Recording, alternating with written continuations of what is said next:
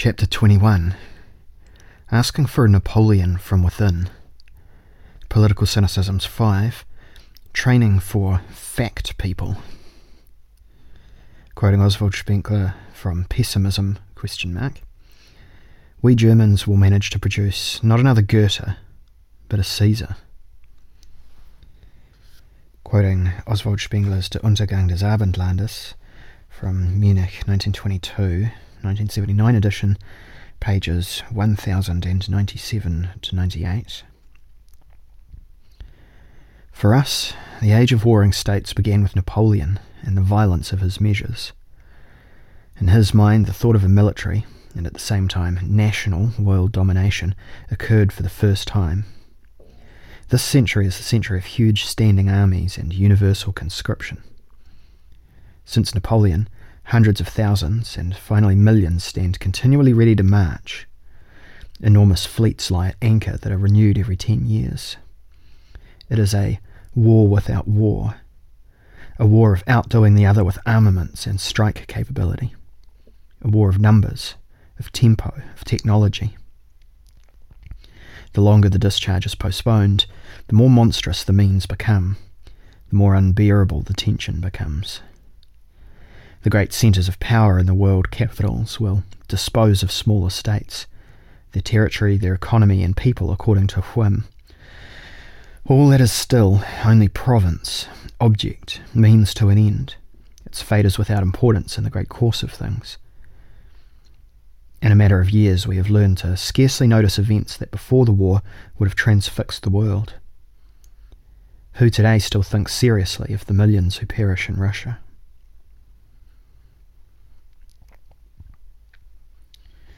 The Napoleonism of the Weimar Republic betrays the convolutions and crises with which petty bourgeois and cultivated bourgeois people at the time entered into a century of strategy. Today, that is called, often with a completely wrong emphasis, the quote unquote politicization of the intelligentsia, or the politicization of the masses. In reality, the First World War had been the mass politicizer. For years on end, it had transformed the consciousness of the entire continent into those of observers of the front. Being schooled through war reports, every individual developed the perspective of a general. The feeling grew that those who were not generals could only be tiny cogs in the war machine. For four long years, reports on the war bombarded public consciousness. Here, for the first time, that overwhelming socialization of attention characteristic of modernity uh, here for the first time, that overwhelming socialization of attention, characteristic of modernity, took place. And what awoke in individuals and groups as quote unquote political consciousness was the optics of the observer of catastrophes, of the war voyeur.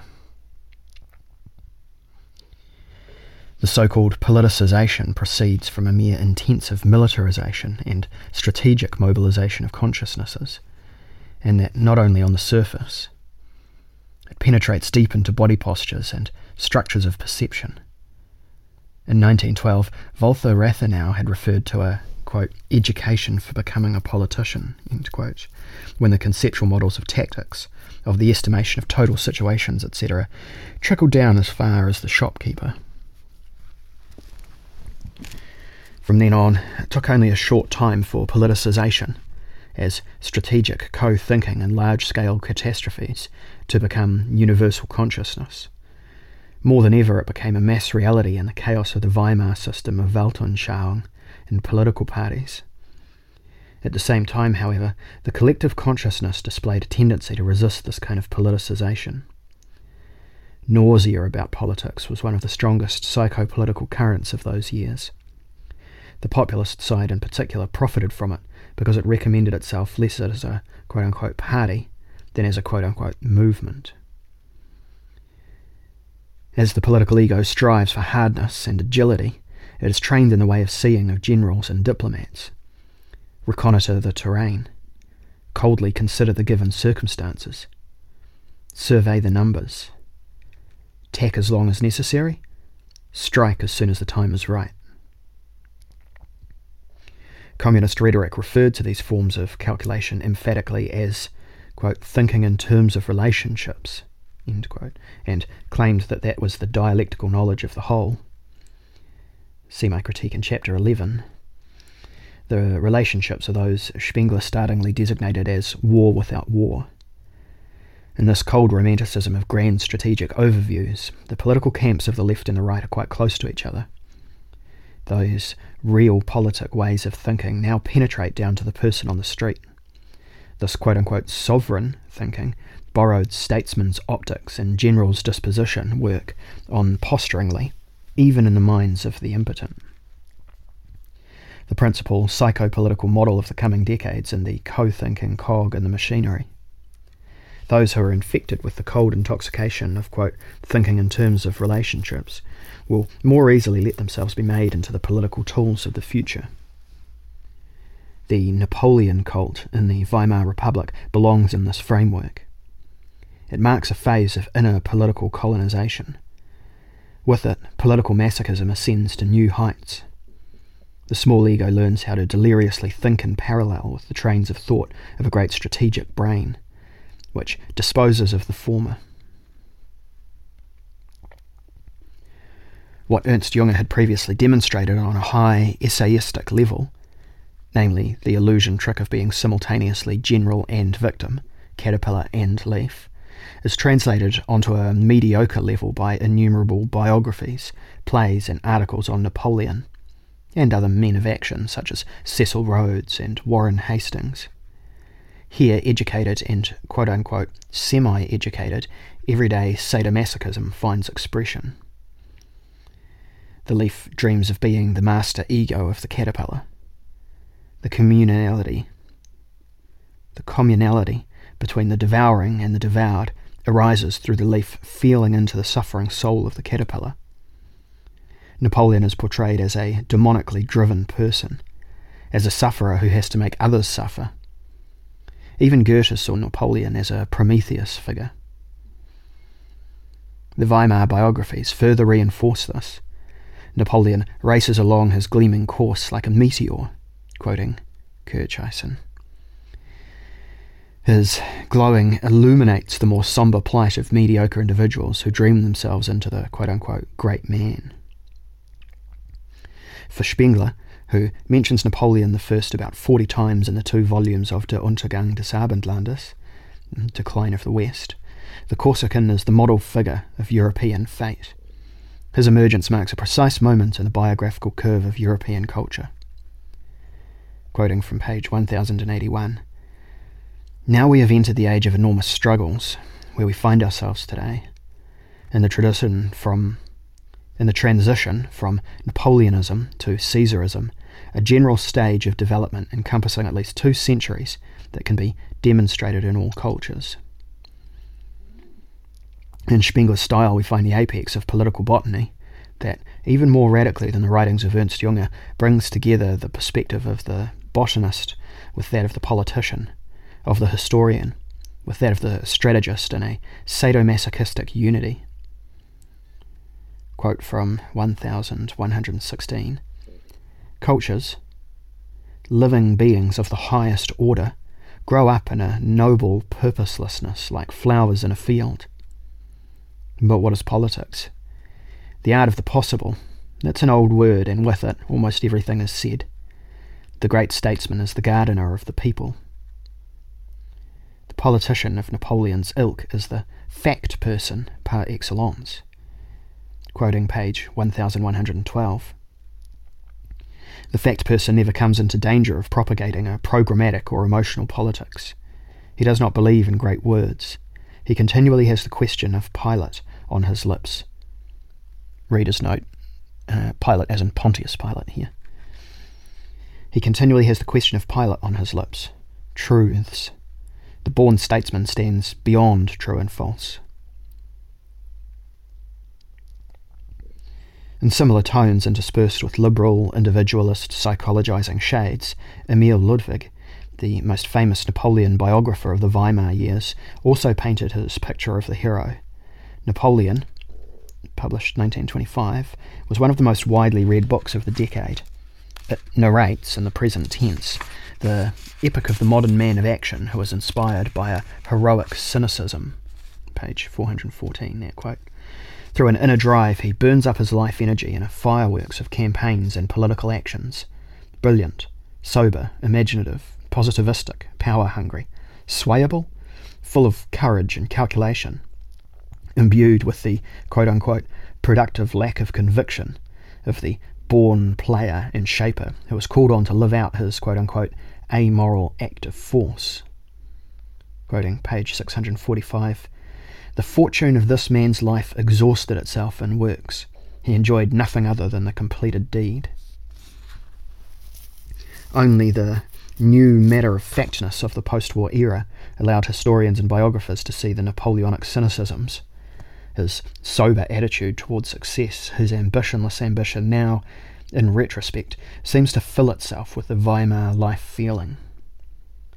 In Napoleon, one sees reflected how oneself lives, in a self assertion that at the same time let itself be driven from pillar to post by opportunities and circumstances, half directing subject, half servile instrument of historical fate. It is precisely this alertness and letting oneself be carried along on the stream of the possible, which is well portrayed by Ludwig, that brings the Napoleonic ego into a simultaneity with the moods, self reflections, dreams, and plans of the Weimar life feeling. Wave riding on the harsh zeitgeist, strategic presence, a cynical affirmation of all the quote unquote necessary horrors of politics and business Ludwig writes about the still very young Lieutenant Bonaparte in the garrison of Valence on the Rhone. Quoting pages 19 to 20. Before his decisive matter of factness, before this gaze of the realist, the most popular author of those years, Rousseau, wilts. The excerpts on Rousseau's Origins of the Human Species are continually interrupted by the resolutely repeated words, I don't believe a word of it. The biographer succeeds in drawing a fascinating parallel in his description of the famous encounter between Napoleon and Goethe, where the emperor said, in reference to the poet, Voilà un homme, uh, quoting page 323. It is as if two demons recognized each other in the vapours. It is a moment in the course of millennia that is comparable only to the legend of the encounter between Diogenes and Alexander. It is particularly in misfortune, however, that the ironic gambler's nature of Napoleonic realism reveals itself. That capacity of hard egos to withstand the failure of the plans and hopes. In the end, only an agile energy and a will to survive without illusions remain. Ludwig puts the following words into Napoleon's mouth during the retreat from Moscow through Poland, after his Russian campaign had sacrificed half a million lives. Pages 416 to 17. That is a grand political drama. He who risks nothing gains nothing. From the sublime to the ridiculous is only a small step. Who could have reckoned with the burning of Moscow? Napoleon becomes an adventurer. To the Poles, he pretended to have an army that had long since perished. In the meantime, he lets historical comparisons of global expansiveness light up, takes what is happening at that moment of past history, relies on premonitions and repeats four times the cynically grandiose sentence about the sublime and the ridiculous, which anticipates any critique. The world, and what he does with it, begin to become a drama for the great realist. And so, Napoleon slowly ascends the stage of elevated irony as his success descends. With such psychological sketches, Emil Ludwig shows himself to be far superior to Spengler's brutal realism. At the highest point of realism, it is revealed how a hard sense for the facts slides over into the fictional, the histrionic, bluff and irony. With this, Ludwig touches on the blind spot in the consciousness of the philosopher of history, Spengler, who was so proud of his hard posture and his Prussian and Roman ethics, with which he wanted to cover up just how much vulnerability, softness, and unhappiness, just how many suppressed tears, and how much resentment there had been in his life. He was right in seeing himself as the congenial successor of Nietzsche. Spengler was driven into the arms of the right because after his success he repressed within himself by force the self experience of doubt and weakness, which for him had been extraordinarily strong before his big breakthrough in 1918. The literate, Ludwig, saw a series of traits in the fact person, Napoleon, that escaped Spengler's notice. Precisely the con man's element, the factors of seduction and drama, of diplomacy and cynical flight into a false candidness. Spengler should have had every reason to take more notice of such a phenomena. His self observation failed from that moment on when he began to stage the drama of the great theoretician and friend of the powerful. This lie in dealing with himself also tainted his theory of Caesarism. With a little more honestly, with a little more honestly regarding his own psychic structure, Spengler could have easily known that the Germans would bring forth not another Caesar, but a sick, lachrymose actor who, to the applause of confused masses, would oblige with a suicidal Caesar number. In these times, only a psychologist or a dramatist has a chance of remaining a realist. Nietzsche's prognosis of the ascent of the dramatic character type degrades the quote unquote respectable forms of realism to positivistic, one dimensional worldviews of a pre modern type. Those who do not see the histrionics in reality also do not see reality. Emil Ludwig, in any case, was on the right track when he describes Napoleon's death scene on St. Helena from pages 649 to 50. Napoleon's mood swings between pathos and irony. When a servant announces the passage of a comet, the emperor says, That was the sign before the death of Caesar. But when the doctor maintained that he found nothing wrong, the patient said, It can be done without comets, too.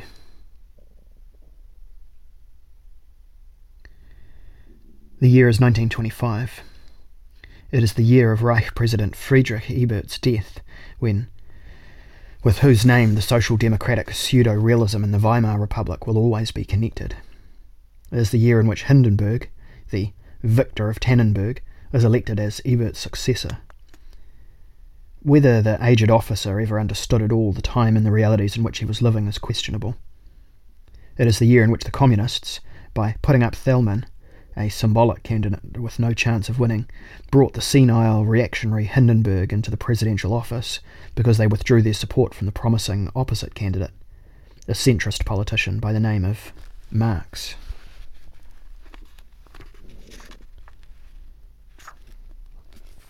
However, they pursued a quote unquote grand strategy with hyper realistic traits that hindered them from correctly understanding their role in these kinds of trivial quote unquote surface phenomena.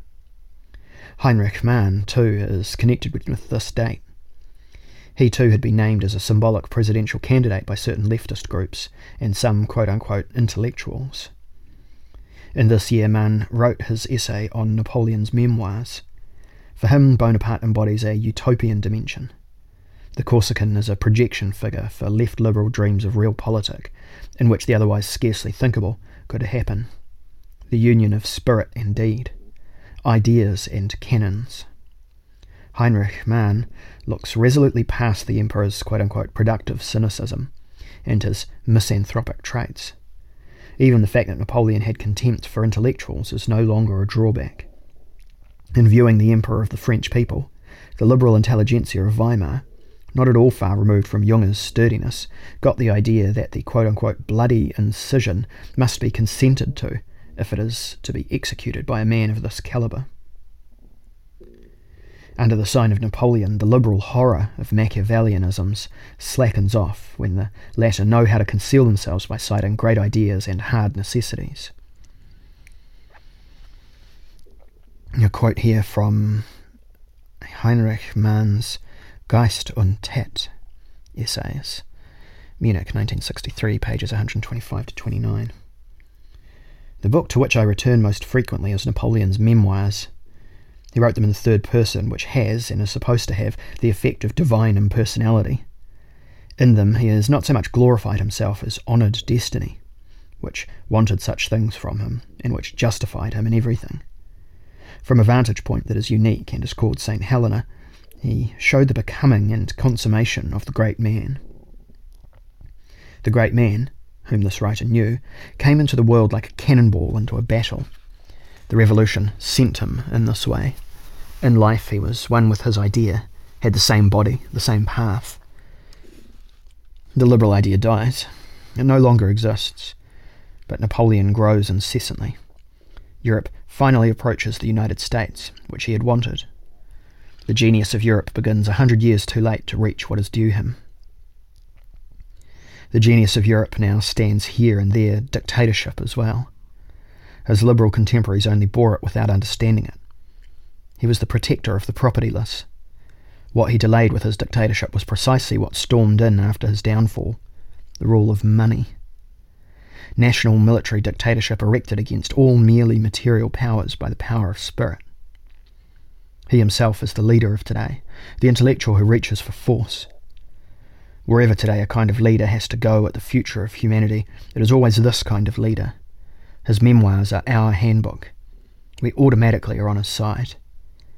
It is all too clear that he would hate and overthrow what is now called democracy, and which would seem to him like its disfigured mask.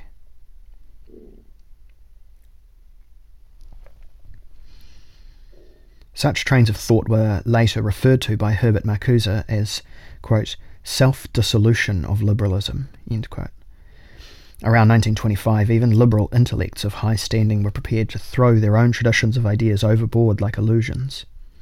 Spengler saw before us only a Prussian perseverance in the evening twilight of a civilization with rigor mortis. Heinrich Mann dreamed of a bright future when the first volume of Untergang des Abendlands appeared in 1918, Heinrich Mann caused a French revolutionary to say in a scene he wrote at that time, quoting here from Geist und Tat, page 137, It, the power of reason, however, grows secretly in all of us. Catastrophes only accelerate its growth. Catastrophes thus bring us closer to happiness. We want the catastrophes basically not because we are depraved, but because we want happiness.